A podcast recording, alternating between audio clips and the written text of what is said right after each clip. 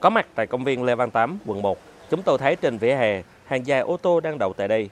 Lượng xe ô tô đậu khá kín, khiến cho các xe đến sau phải lay hoay tìm chỗ đậu. Đây là một trong những địa điểm dự kiến làm bãi xe ngầm, nhưng mọi thứ vẫn đang nằm trên giấy. Gần đó, tại tuyến đường Nguyễn Thị Minh Khai bên cạnh sân vận động Hoa Lư, một điểm được chọn làm bãi đậu xe ngầm khác, các tài xế tranh thủ đậu xe nghỉ trưa. Anh Nguyễn Xuân Anh Tuấn, lái xe cho một công ty cho biết, hàng ngày sau khi đưa người của công ty đi làm, anh phải chạy lòng vòng để tìm chỗ đậu miễn phí. Thỉnh thoảng hết chỗ, anh Tuấn đành liều đậu ngoài khung giờ ở một số địa điểm và từng bị phạt. Tuy nhiên, cá nhân anh Tuấn cho rằng phải có thêm nhiều bãi đậu xe trải rộng ở khắp địa bàn thành phố để phù hợp với nhu cầu của người dân. Giờ cũng chưa thấy mấy bãi đậu xe đó nhúc nhích gì. À. Nhưng mà nhiều lúc cái mấy bãi đậu xe đó đâu có thực hiện với lại cái chỗ mà mình chờ đón khách.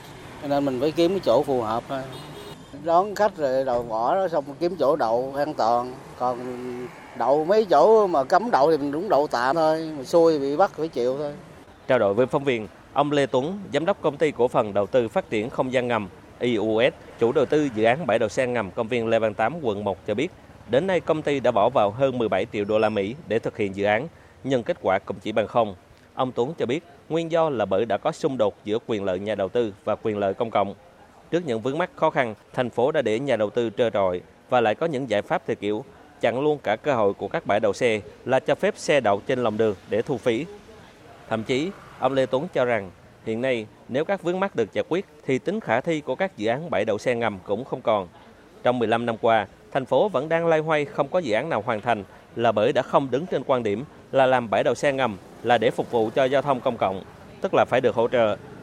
Với dự án bãi đậu xe ngầm công viên Lê Văn Tám, ông Lê Tuấn chua chát cho rằng chỉ còn một tia hy vọng là khi tuyến metro số 5 đi vào hoạt động thì dự án sẽ khả thi. Tuy nhiên, cơ chế hiện nay sẽ không cho phép kéo dài thời gian để chờ đợi.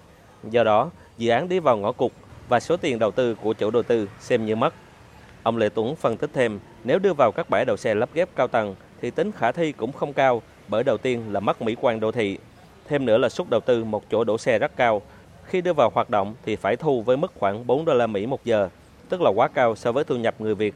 Còn nếu ở mức 50 đến 70 ngàn đồng một giờ thì nhà đầu tư lỗ và phải cả trăm năm mới hoàn vốn. Đó là chưa kể, không thể cạnh tranh với mức giá thu phí đậu xe trên lòng đường vỉa hè ở khoảng 30 đến 40 ngàn đồng một giờ như hiện nay.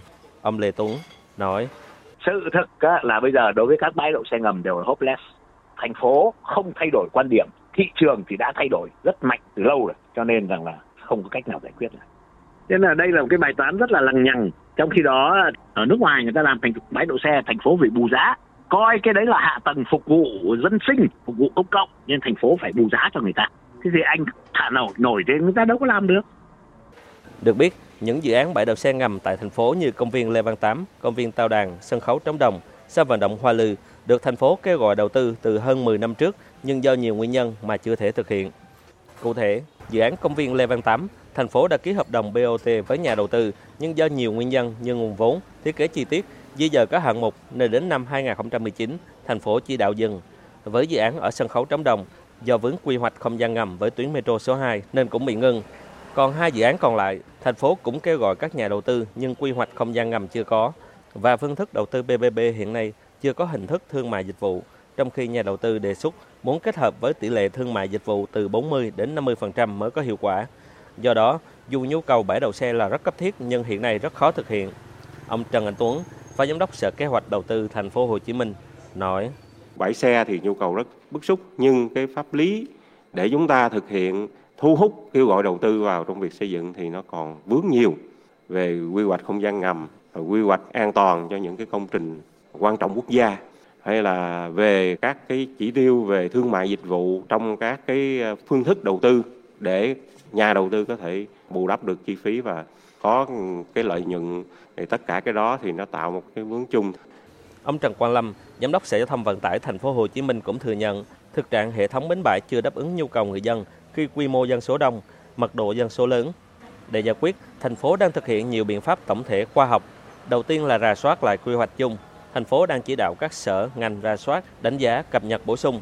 Bên cạnh đó, thành phố có các giải pháp để phù hợp với một siêu đô thị, phân định quy định luôn bao nhiêu cho giao thông công cộng, vân vân có kế hoạch đầu tư phù hợp bến bãi và giao thông kết nối. Thành phố cũng sẽ xác định các phương thức đầu tư phù hợp, có cơ chế kiến nghị sửa đổi, bổ sung phù hợp, đa dạng các loại hình đầu tư. Trước mắt, thành phố đẩy mạnh ứng dụng công nghệ thông tin cho người dân biết về các điểm cho phép đổ trên lòng đường, tránh chạy lòng vòng gây áp lực lên hệ thống giao thông và bị phạt. Thành phố cũng tính toán việc phát triển các bãi đậu xe lắp ghép tạm để giải quyết bài toán chỗ đậu xe. Tuy nhiên, ông Trần Quang Lâm khẳng định nếu chỉ đầu tư hạ tầng thì không bao giờ giải quyết bài toán ùn tắc giao thông mà bắt buộc phải phát triển giao thông công cộng. Bắt buộc chúng ta phải phát triển giao thông công cộng. Phát triển giao thông công là là tất yếu đối với thành phố chúng ta để giải quyết câu chuyện giao thông bền vững và giảm ùn tắc, giảm ô nhiễm và góp phần để phải có cái lộ trình và có giải pháp hạn chế giao thông cá nhân, có các cái nhóm giải pháp hành chính, giải pháp về kinh tế và chúng ta phải đồng bộ với việc phát triển giao thông công cộng. Tính đến tháng 10 năm 2022, thành phố đang quản lý gần 8,8 triệu phương tiện, trong đó số ô tô là gần 880.000. Mỗi ngày có thêm 217 xe ô tô đăng ký mới. Do đó, áp lực về chỗ đậu xe là rất lớn và đây là bài toán mà ngành giao thông cần sớm có lời giải để tránh tình trạng lòng đường vỉa hè ken kín ô tô đậu đổ, gây kẹt xe ùn tắc, ảnh hưởng đến người dân.